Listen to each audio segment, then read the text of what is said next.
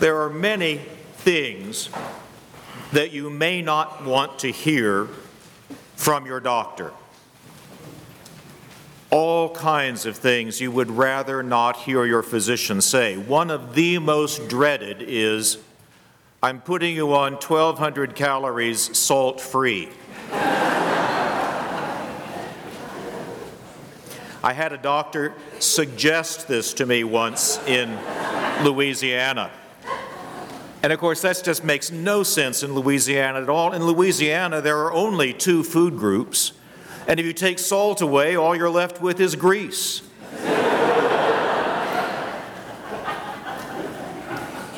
Twelve hundred calories salt free. Oh boy. Steamed carrots, no salt. Boiled potatoes, no salt. And the best of all, skinless, boneless chicken breast, no salt. Thank heavens, literally, Christianity is not salt free. Jesus tells us in the gospel today, You are the salt of the earth. He says, You are the light of the world. And his language is wonderful because he's talking about what we are, not what we're like. Sometimes he says things like, The kingdom of heaven is like a pearl of great price, or is like a woman who lost a coin, and you get an idea, you get something metaphorical. Here he is saying, You are the salt of the earth. You are the light of the world. No doubt. No wiggle room. Jesus says things like this about himself, too, doesn't he? He says, I am the bread of life. I am the vine. I am the door. He says, This is my body, as he hands the bread of the Eucharist out to his disciples. He says, This is my blood. He speaks in pretty affirmative, definite tones most of the time. Now, and when he says to us, You are the light of the Oh, wait a minute. You are the light of the. We are the light of the world. I thought Jesus was the light of the world, and there we are. You see exactly how powerful this whole message is today. I am not a mathematical genius. I am, in fact, so poor at it that my performance in college calculus absolutely banned me from architectural school, where I wanted to go. But I do know this if A equals B and C equals B, then A equals C. And when Jesus says that He is the light of the world and He says that we are the light of the world, we have something in common and that is the truth of what living as baptized Christians is. We are not salt free, we are not light free. We get it from Jesus who lives in us and works through us. That is wonderful news. If Patrick were preaching, he'd say, Can I have an amen? Amen. I can do it after all. I never did that before. We are the light of the world. Jesus is the light of the world. We are living and doing the works of Jesus. This should not come as a surprise. He promises in the Gospels that we will do greater works than He. Probably because we are multiplied by the thousands and the millions and the billions of believers over time who have put their faith and given their life in Jesus Christ. This is the good news of the gospel. Jesus is alive and working. Did you ever think of this church as being up, made up of genuine movers and shakers? But the shaking is a salt shaker of life for the world. And the light that we bring is the light of Christ, and we're shining it in every possible corner we're shaking the salt that will bring out the best in everyone, everywhere we can possibly be. That's what motivates our whole drive towards mission. It motivates our whole drive in local outreach. It is the way the gospel gets worked out. Now, hold on to that. We're going to go to the reading from Isaiah. Isaiah chapter 58 uh, the Lord, using the prophet Isaiah, beats up on his people pretty heavily. Because what he perceives and what he knows is they are going through all of the motions of deep and serious piety. The word that he's talking about here is fasting. But you could read that and substitute in piety, prayer life, worship, music, outreach, mission, whatever you want to, and you'll end up with a clear picture of what the problem was and how often it can be the problem today. The people of Israel were bowing down and worshiping really themselves. The checklist sounded pretty good at first. These are a people who want to draw near me. Check. These are a people who want to know my ways. Check. These are a people who are living a good and righteous, holy life. Oops, not so much. These are people who are bowing down in front of me and wanting to know why I don't hear them when they're bowing down for their own purposes. One of the translations says they're actually just doing as they please. And who do they think I am? says the Lord. That is the problem. See, Jesus was really heavy on the prophet Isaiah. In the verses that just precede these verses today from the gospel in Matthew, he runs the list of the Beatitudes and he pronounces as blessed all of the very same people that he lists out, that the Lord lists out in 58 of Isaiah.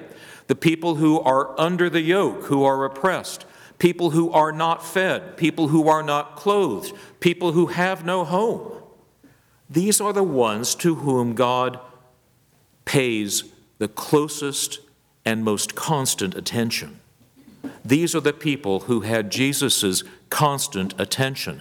These are the people he calls blessed. And then in the next paragraph, speaking to the same crowd, he says, you are the salt of the earth, and you are the light of the world, and I am the light of the world, and we're in this together. But you're going to have to exceed the righteousness of the scribes and Pharisees to get into the kingdom of heaven.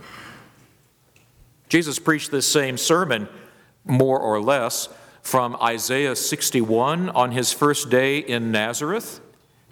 You remember how that went? They wanted to throw him over the cliff before it was over. You may want to do the same thing to the preachers around here before it's over, too, but I will let you decide, and whatever comes, comes. But the idea of Jesus focusing his ministry, focusing the revival, the new creation, the saving of the world on the lifting up of the poor and down and out, with the proviso of Isaiah, where he says, You're turning your back and you're averting your eyes from your own kin, from your own people, from your own flesh and blood.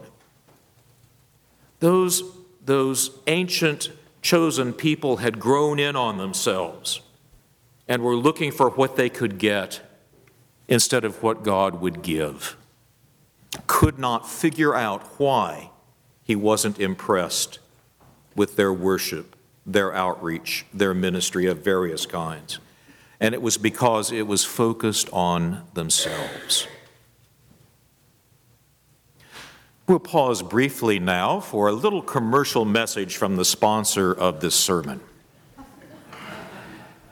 Justin and Brien invite you to Mission Waco. How do you get it? Mission Waco is going to take place in about two and a half weeks. We're going to take a group of somewhere between 15 and 20 people, we hope, up to Waco for a mission of salt and light. Mission Waco is a wonderful, well established work in the city of Waco, serving people in a neighborhood that has been served by them for more than 20 years. They are wonderful teachers, and we participate in their ministry with them. And I, would almost like to invite, I got an amen out of you.